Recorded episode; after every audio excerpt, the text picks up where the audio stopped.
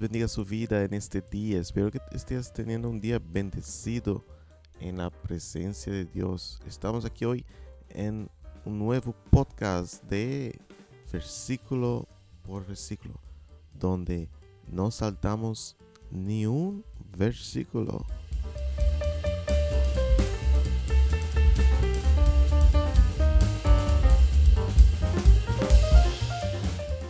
has estado escuchando un sermón y es muy interesante el sermón y leen eh, algunos versículos de la palabra de Dios, pero solo se enfocan en un solo versículo, dos, y todos los demás quedan como que en el background. Y quería saber algo más sobre los otros versículos, algunas palabras que, no, no, no conoces o algo que no entendiste. Pero entonces se quedan todos olvidados. Aquí no, aquí vamos versículo por versículo estudiando la palabra de Dios. Y es muy bienvenido estar con nosotros. Eh, también si quieres escribir a nosotros, nuestro email es versículo por versículo arroba hotmail.com. Versículo por versículo arroba hotmail.com. Hoy seguimos en nuestro eh, tema de Apocalipsis. Estamos en el libro de Apocalipsis y estamos estudiando ya el capítulo 2. Ya hemos hecho algunos podcasts en Apocalipsis. Hoy seguimos en el capítulo 2 y seguiremos en el versículo 8. Apocalipsis 2, versículo 8. Así que abra su Biblia en este momento y vamos a estudiarla.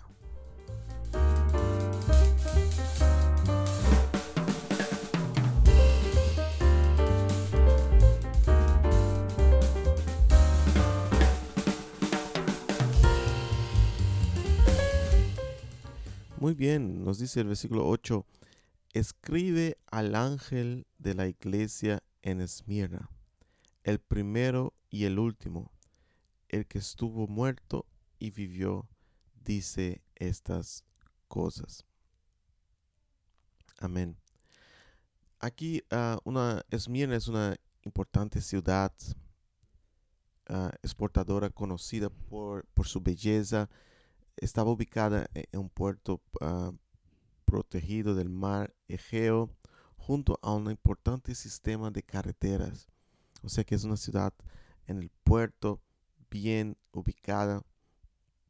Fue eh, el hogar de, un templo para el emperador romano Tiberio y fue un centro de, la religión imperial romana. Esmirna es la primera de dos iglesias, o sea, Filadelfia y Esmirna, que no reciben críticas de Cristo resucitado.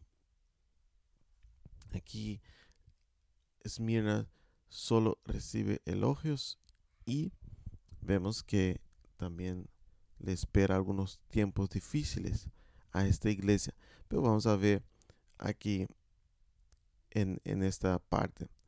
Eh, el versículo 8 también nos dice que eh, quien está mandando la carta, el que escribe, el que está diciendo aquí es el primero y el último, el que estuvo muerto y vivió, dice estas cosas. Aquí nuevamente Cristo se presenta con un elemento de la visión inicial de Apocalipsis 1, 17 18 que hemos visto ya, que se adapta a la situación de esta iglesia cuyos miembros enfrentaban persecución y posible muerte. Él es el soberano divino de la historia, el único que posee el atributo de la eternidad. O sea que Él es el primero y el último. Los hermanos, aunque estuvieran pasando por tiempos difíciles, aunque la muerte este, estuviera tan cerca, la persecución, todo lo demás, que tuvieran ánimo y gozo porque Jesús está en control de todo. Él es el primer y el último, el que estuvo muerto y vivió. O sea, Él tiene poder sobre la, muerte, la resurrección está en Él. Los hermanos no tenían por qué temer a la muerte. El versículo 9 aquí de Apocalipsis 2, versículo 9, seguimos, nos dice, yo conozco tu tribulación y tu pobreza, aunque eres rico, y la blasfemia de los que dicen ser judíos y no lo son, más bien son sinagogas de Satanás. Amén. Aquí la iglesia parece que está pobre. Eh, su tribulación, eh, están abajo tribulación, están pobres, pero Jesús dice que son ricos, ricos en Él. Y los creyentes de Esmina probablemente enfrentaron un trato duro y escasez de empleo. Cuando las ciudades tenían grandes concentraciones de artesanos, ah, se establecieron gremios o sindicatos comerciales en aquel tiempo. Ah, esos gremios a menudo requerían que sus miembros participaran en ciertas actividades paganas. La falta de voluntad de los creyentes para participar en estas actividades resultó en la exclusión de los gremios y dificultades financieras. Aquí un poco sobre eh, la historia aquí eh, eh, en, aquel tiempo. Esos gremios exigían entonces esta, esta lealtad religiosa para hacer actividades paganas. Y entonces como los cristianos rechazaban esto, ellos eran excluidos de esos sindicatos, por lo cual tenían esta falta de empleo, no conseguían empleos porque eran cristianos, porque no hacían parte de los cultos que hacían ah, los sindicatos de aquel tiempo.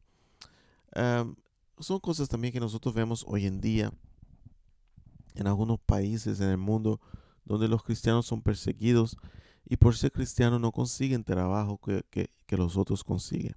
Vemos en algunos países musulmanes que pasa esto, en, en países como India también y otros lugares donde los cristianos son perseguidos y por no hacer parte de, la, de la, mayoría de, la, religión mayoritaria del país, ellos no consiguen los empleos o los trabajos que, que realmente merecen. Por lo cual pasan este tipo de aflicciones y tribulaciones en sus vidas. Pero Jesús dice aquí a todos ellos, oye, ustedes son ricos. Aunque parezca que son pobres, son ricos, ricos para con Dios. Amén. Aquí dice también en el versículo 9 que hemos leído, y la blasfemia de los que dicen ser judíos y no lo son, más bien son sinagoga de Satanás. Hasta la última parte del primer siglo, eh, el cristianismo disfrutó de, cierta, de cierto grado de protección bajo el, paraguas del judaísmo, ¿no? Que era una religión aceptable para Roma. Los judíos no estaban obligados a adorar a César como un dios, pero se les permitía ofrecer sacrificios en honor de los emperadores como gobernantes y no como dioses. Pero después de la persecución de, Nero, el cristianismo se vio cada vez más como distinto del judaísmo y dejó de disfrutar de las protecciones bajo sus paraguas. Luego quedó bajo sospecha ya que las nuevas religiones no eran aceptables, aceptables perdón, en el imperio. Tenemos ah, también algunos ah, informes históricos de judíos que, se aliaron con romanos y gentiles y los, ah, y, se, los animaron, a, y animaron a ellos a perseguir a los cristianos. Por lo cual aquí es probable que se trata de cuando se habla de sinagoga aquí se trata de judíos que estaban persiguiendo a los cristianos. Eh, decían a, a, los gobernantes locales, a personas del imperio, que, oye, esos no son de los nuestros, esos no pueden entrar en nuestras sinagogas, ellos no, no tienen el privilegio que nosotros tenemos, no, no, hacen parte de nosotros. Esto hemos visto también, por ejemplo, esta unión de los judíos con el pueblo local para perseguir a los cristianos. Eso hemos visto, por ejemplo, en Hechos capítulo 3, versículo 50.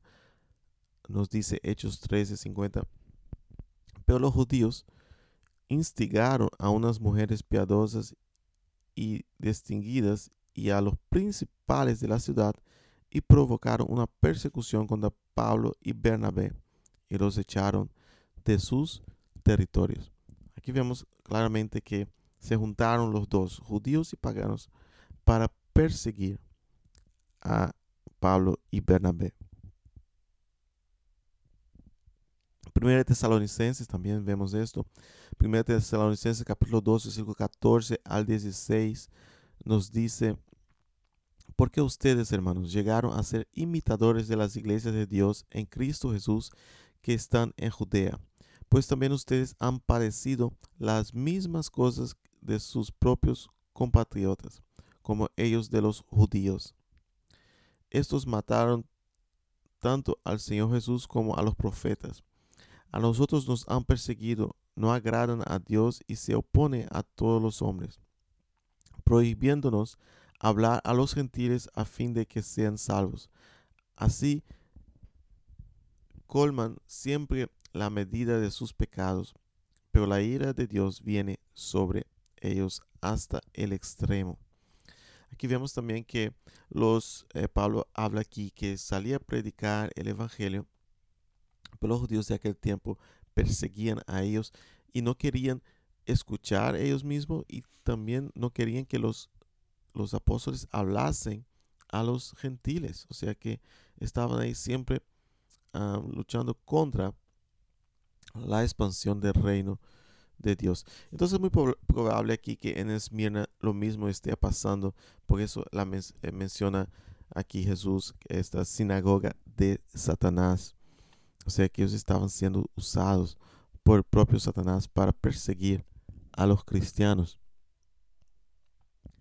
El versículo 10 nos dice, no tengas ningún temor de las cosas que has de padecer.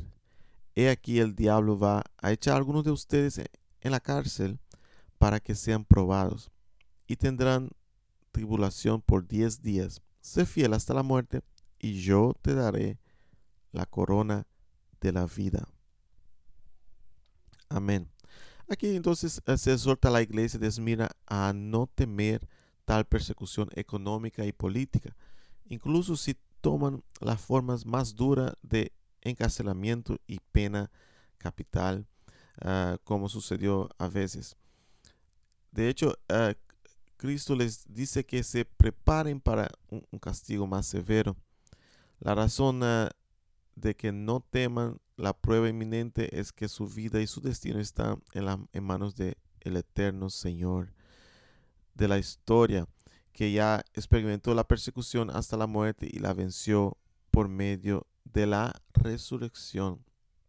Hermanos, aquí vemos un, algo muy interesante que Jesús habla que ellos también iban a padecer como, como Él, ¿no? Algunos de ellos iban a padecer, a ser entregados a cárcel, a, muerte mismo, pero uh, él dice, sea fiel, sea fiel hasta la muerte. Nosotros imitamos a Cristo, hermanos. No solo en, su carácter. Muchas veces se predica y se habla de imitar a Cristo en, forma de actuar, en, el trabajo, en la escuela, eh, etc. Todo eso es, es bien y es correcto. Pero hay, hay una dimensión más profunda que, que se habla aquí en Apocalipsis y en muchas partes del Nuevo Testamento que muchas veces la gente pasa por alto, justamente por no pasar versículo por versículo, que es la imitar a Cristo hasta la muerte. Significando que si tenemos que entregar nuestra vida por Él, como Él entregó por nosotros, nosotros lo vamos a hacer. Si, si nos enfrentamos a una persecución severa donde nos cueste nuestra vida, nosotros al imitar a Cristo, eh, imitamos también como Él entregó su vida en la cruz, nosotros también entregamos la nuestra para Él. Esa es esta imitación aquí a que Jesús ah, habla a esta iglesia, sé fiel hasta la muerte y yo te daré la corona de vida. Hablando también de Esmirna, esta iglesia es la iglesia donde también estaba ah, en años, años, después, en el año uh, 100, 120 uh, y hasta 160 más o menos, vivía Policarpo. Policarpo es un padre de la iglesia, uno de los principiantes después de los apóstoles, que, vino después de los apóstoles. Y Policarpo era de Esmirna. Así que ah, es una iglesia que, formó a líderes. Y Policarpo vemos eh, que fue un mártir, que fue muerto, ah, quemado. Y es, este hombre fue un ejemplo para muchos y para ustedes si, les interesa.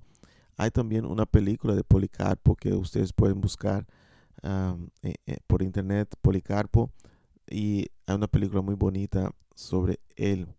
También un, discípulo aquí de esta iglesia de Esmirna. Aquí eh, dice que son una tribulación de 10 días esos 10 días podían ser días literales o un periodo indefinido.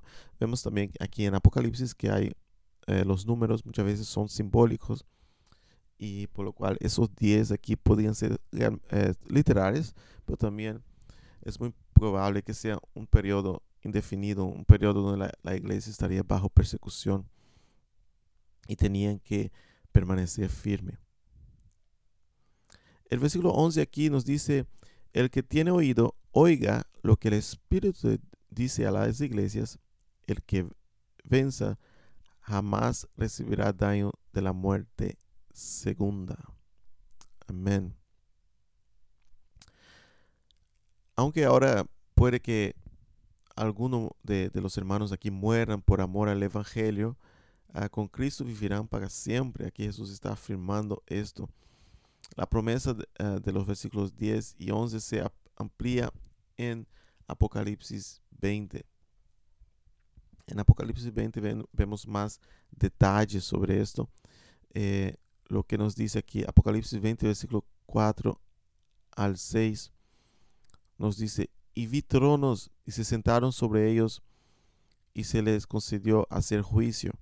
Y vi las almas de los degollados por causa del testimonio de Jesús y por la palabra de Dios. Ellos no habían adorado a la bestia ni a su imagen, ni tampoco recibieron su marca en su frente, ni en sus manos. Ellos volvieron a vivir y reinaron con Cristo por mil años, pero los demás muertos no volvieron a vivir sino hasta que se cumplieran los mil años. Esta es la primera resurrección. Bienaventurado y santo el que tiene parte en la primera resurrección sobre estos, la segunda muerte no tiene ningún poder, sino que serán sacerdotes de Dios y de Cristo y reinarán con él por mil años. Bien, aquí vemos esta parte de ah, los cristianos reinando con Cristo, los cristianos recibiendo eh, lo que dice aquí ah, en el versículo 11 que hemos leído, que no se recibirán daño de la segunda muerte, porque están con Cristo, están reinando con Cristo. Bueno, eso, esos versículos de Apocalipsis 20 estaremos tratando en futuros episodios, pero aquí ya vemos la recompensa aquí para los que permanecen firmes. Muy bien, hasta aquí llegó el mensaje a Esmirna. Luego sigue el mensaje a la iglesia de Pérgamo. El versículo 12 nos dice, escribe al ángel de la iglesia en Pérgamo, el que tiene la espada aguda de dos filos, dice estas cosas. Aquí la, la, iglesia de Pérgamo, la tercera aquí que estamos viendo, está a unos 110 kilómetros desde Esmirna, ahí en Turquía y está en tierra adentro, unos 30 kilómetros. O sea que no es una, ciudad de puerto, sino está por tierra adentro.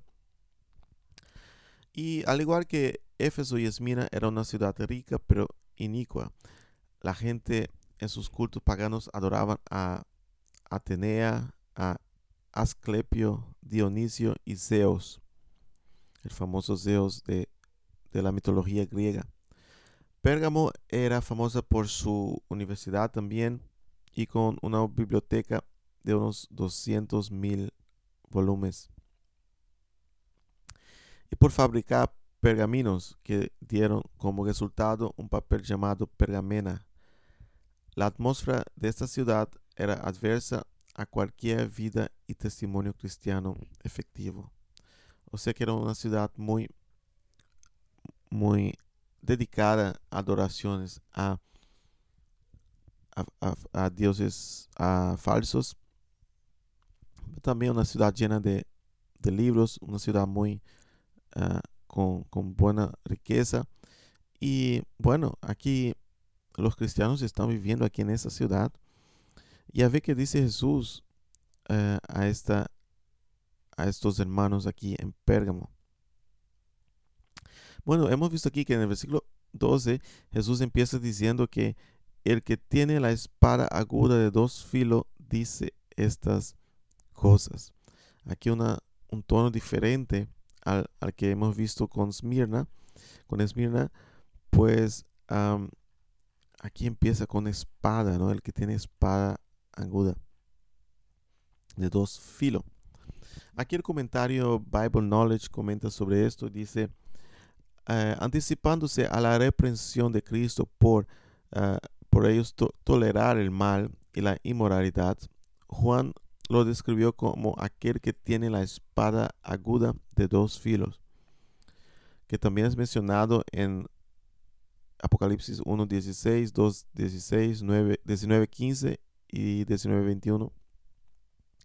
La espada es una representación simbólica de la doble capacidad de la palabra de Dios para separar a los creyentes del mundo y de condenar al mundo por su pecado. Era la espada de la salvación, así como la espada de la muerte. Aquí también Bill eh, comenta sobre este, esta parte de la espada. Dice, el que es, el que tiene la espada aguda de dos filos, imagen que se repite en el versículo 16 también. Eso significa que la idea de Cristo de pie sobre la iglesia como un juez amenazante a causa de su pecado es el pensamiento que impregna toda la carta de Pérgamo.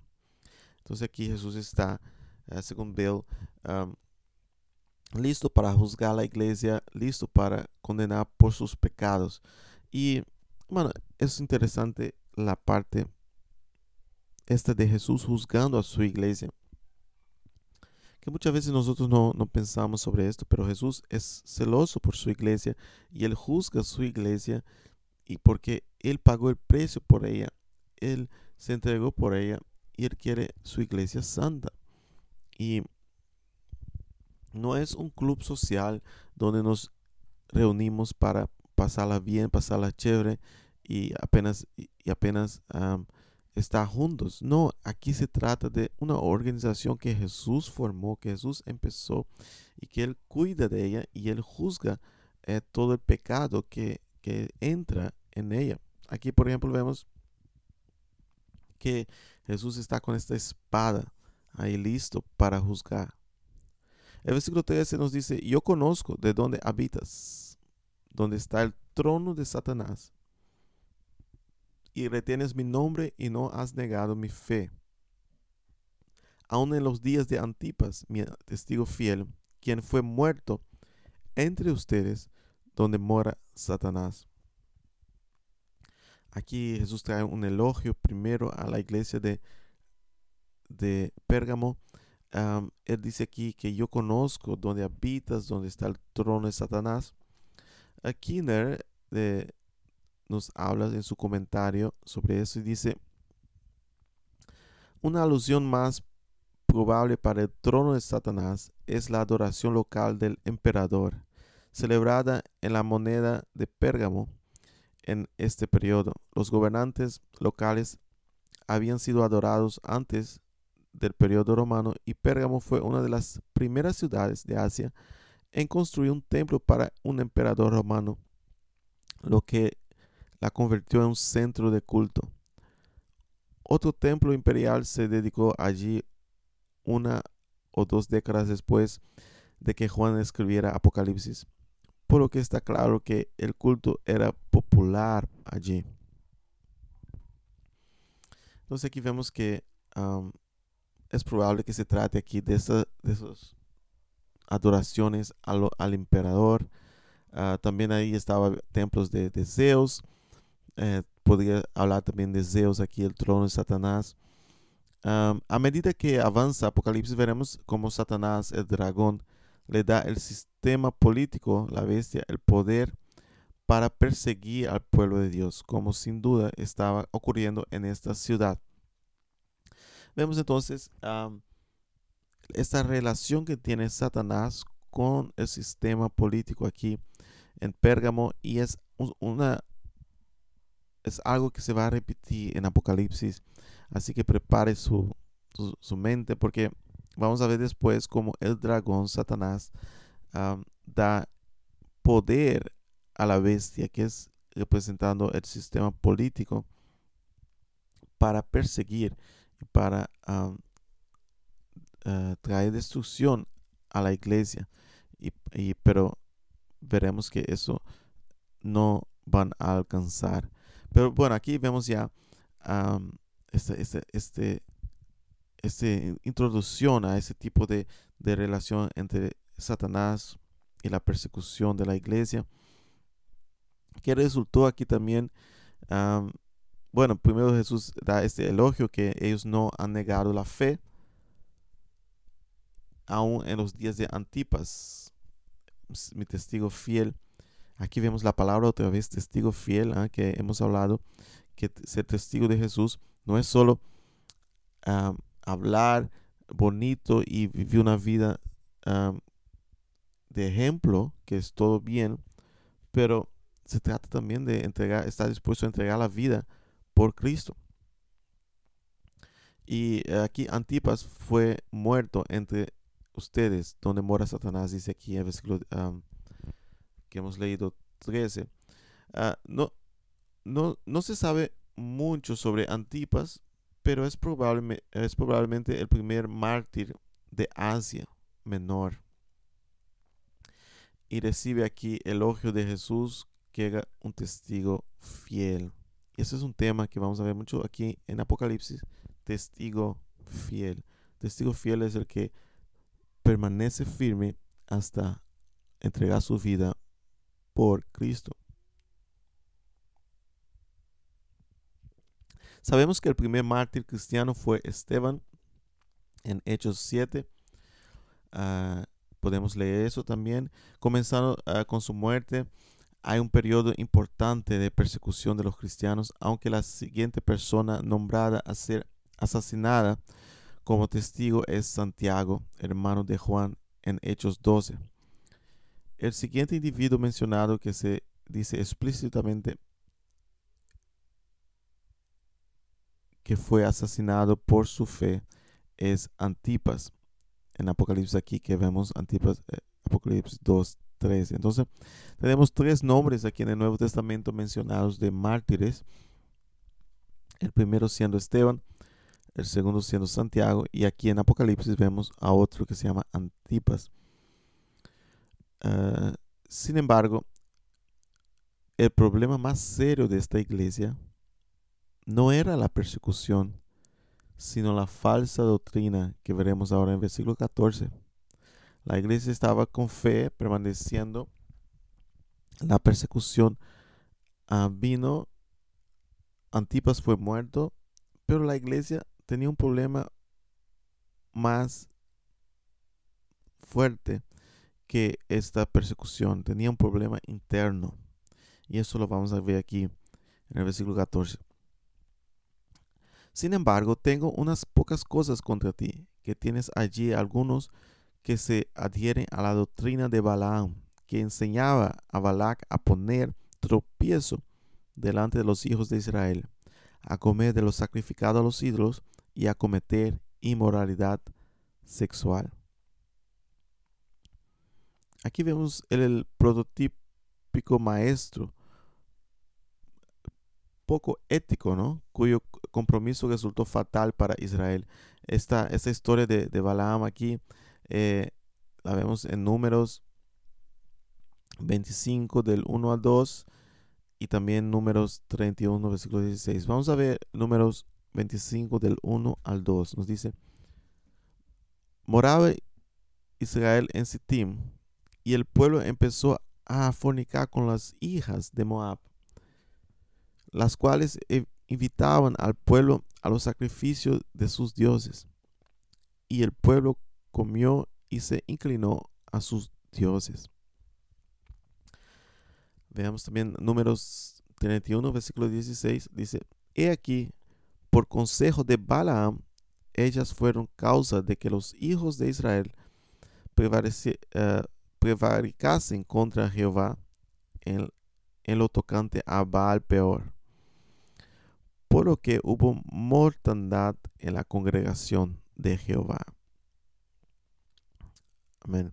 Entonces aquí, si vemos el contexto aquí de Balaam en números, vemos que Balaam estaba llevando a la inmoralidad sexual del, del pueblo, se estaba mezclando con, con mujeres de Moab que llevaban a adorar y a dar sacrificio a dioses falsos y a comer comida ah, dedicada ah, a esos dioses.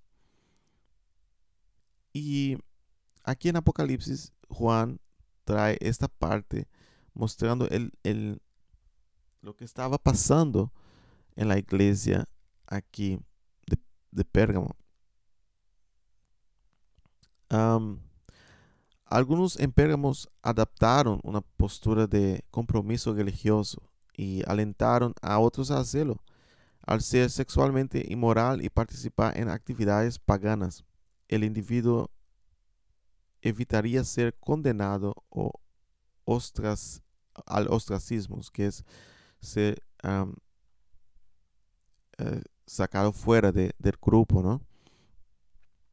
Lo que pasa que entonces que ellos, había este grupo en la iglesia que decía que no pasa nada si, si nosotros nos ah, mezclamos con, con, ellos, hacemos lo que ellos hacen, pero seguimos con Cristo, seguimos en la iglesia, pero seguimos, eh, hacemos también lo que ellos hacen, así mantenemos nuestros trabajos, evitamos persecución y, y, mezclamos las dos cosas, cosa que Jesús no estaba aceptando. Jesús ya empezó aquí a hablar sobre la espada de dos filos el comienzo y vemos aquí que por qué.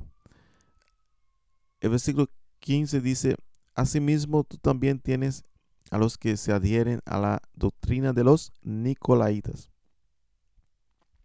Bueno, esta parte de los Nicolaitas ya hemos visto en, la iglesia a los de Éfeso, en el versículo 6, hemos hablado sobre esto. Hemos también visto el comentario de Mulholland que dice, son un grupo desconocido, objeto de mucha especulación académica. En la carta aquí en eh, Pérgamo descubrimos que este grupo estaba involucrado en alguna manera en comidas de hermandad, hermandad de deidades paganas y cometiendo así fornicación espiritual. Dada la ortodoxia de la iglesia de Éfeso, no es de extrañar que odiaran a este grupo y sus actividades. Entonces, Éfeso eh, rechazaba este grupo que se estaba levantando en su iglesia pero aquí en Pérgamo, esta, esta iglesia de Pérgamo aceptaba esta, esta falsa doctrina de los nicolaitas. Bell en su comentario nos dice, los nicolaitas a los que se hace referencia aquí son probablemente similares al grupo de Balaam, estando conectados por la frase de la misma manera, así como por el significado de los dos nombres. Nicolaos significa el que vence al pueblo, y Balaam significa el que consume o gobierna sobre el pueblo. Entonces aquí los dos están relacionados, son aquellos que llevan al pueblo a, a donde ellos quieren, están llevando a sus falsas doctrinas, ah, están gobernando sobre ellos, en este caso con falsas doctrinas.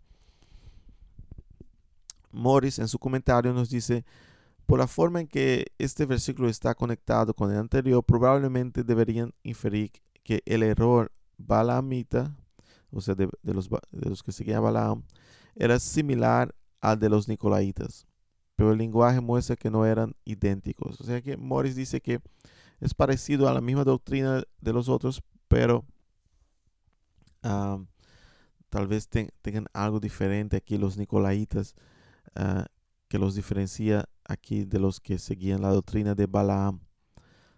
Aquí entonces, este, grupos que se estaban levantando en la iglesia con doctrinas erradas, doctrinas que llevaba al pueblo a hacer compromiso con el mundo, a adorar, a hacer sacrificios a dioses falsos, etc. Cosas que veremos repitiendo en Apocalipsis, advertencia contra tales cosas que, que vamos a ver mucho aquí en este libro. Así que claramente aquí ya vemos algo sobre esto. Versículo 16 nos dice, por tanto, arrepiéntete, pues de lo contrario vendré pronto a ti y pelearé contra ellos con la espada de mi boca. La alternativa al arrepentimiento es que Cristo luche contra ellos. La espada de, mi boca aquí significa claramente la, la palabra ah, que habla Cristo. Este dicho es un consuelo y una fuerza o nos puede también destruir. Aquí vemos que Cristo está aquí diciendo, arrepiéntese. Esta es la oportunidad de arrepentirse por medio de su palabra, pero también su palabra condenará si ellos no se arrepienten. Aquí entonces la espada de dos filos. Por un lado llama al arrepentimiento y al perdón, pero por otro lado también trae condenación si la persona no se arrepiente. Y eso también es aplicable eh, a todo la vida cristiana. La palabra de Dios que nosotros predicamos al mundo es una palabra que los llama al arrepentimiento, pero al mismo tiempo, si no se arrepiente, los lleva también a la condenación. Eh, el versículo 17 aquí nos dice, el que tiene oído, oiga lo que el Espíritu dice a las iglesias. Al que venza le daré de comer del maná escondido y le daré una piedrecita blanca y en la piedrecita un nombre nuevo escrito que nadie conoce sino el que lo recibe. aquí en contraste a la, comida que sacrificada a los ídolos, los creyentes tenían mayores eh, festividades esperándolos y no necesitaban comprometerse. Hemos visto entonces que eh, con el ejemplo de Balaam, eh, que ofrecían sacrificios, comidas y sacrificios a los dioses falsos, a los ídolos, aquí Jesús está diciendo, oye, no hagan esto, si no serán juzgados y condenados. Si se arrepienten, tendrán una comida mejor, ah, una comida en el cielo. Ah, quizás la referencia sea a un antiguo uso de, eh, aquí vemos que, también no solamente la, la, comida, sino también una piedra.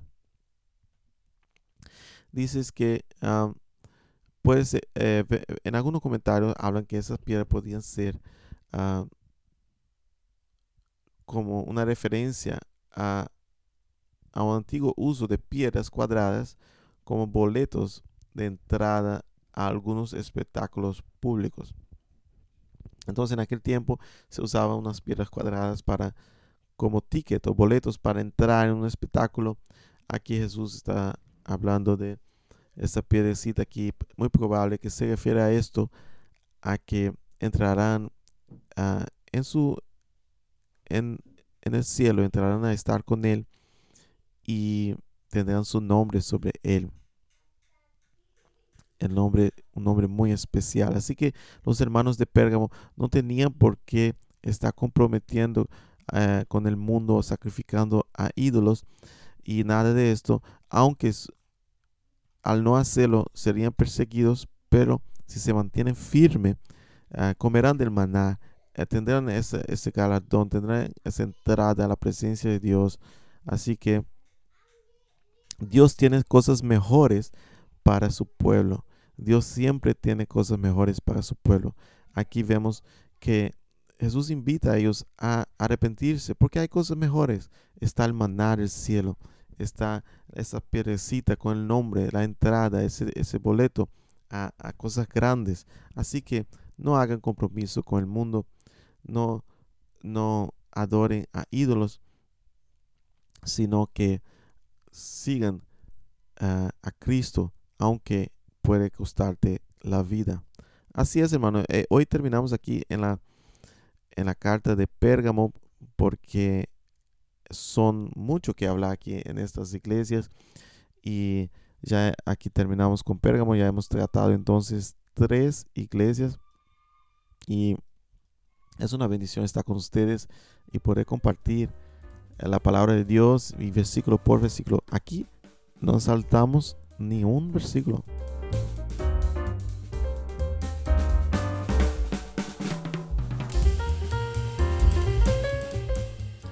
Entonces llegamos al final de este podcast. Dios bendiga su vida, su hogar, su familia, todo lo que emprendas. aplicando este, lo que hemos aprendido hoy ah, de estas iglesias, no haga compromiso con el mundo, rechace la idolatría, rechace los sacrificios a, las cosas de este mundo y disfruta del maná del cielo que nos espera. Ponga la visión en lo celestial.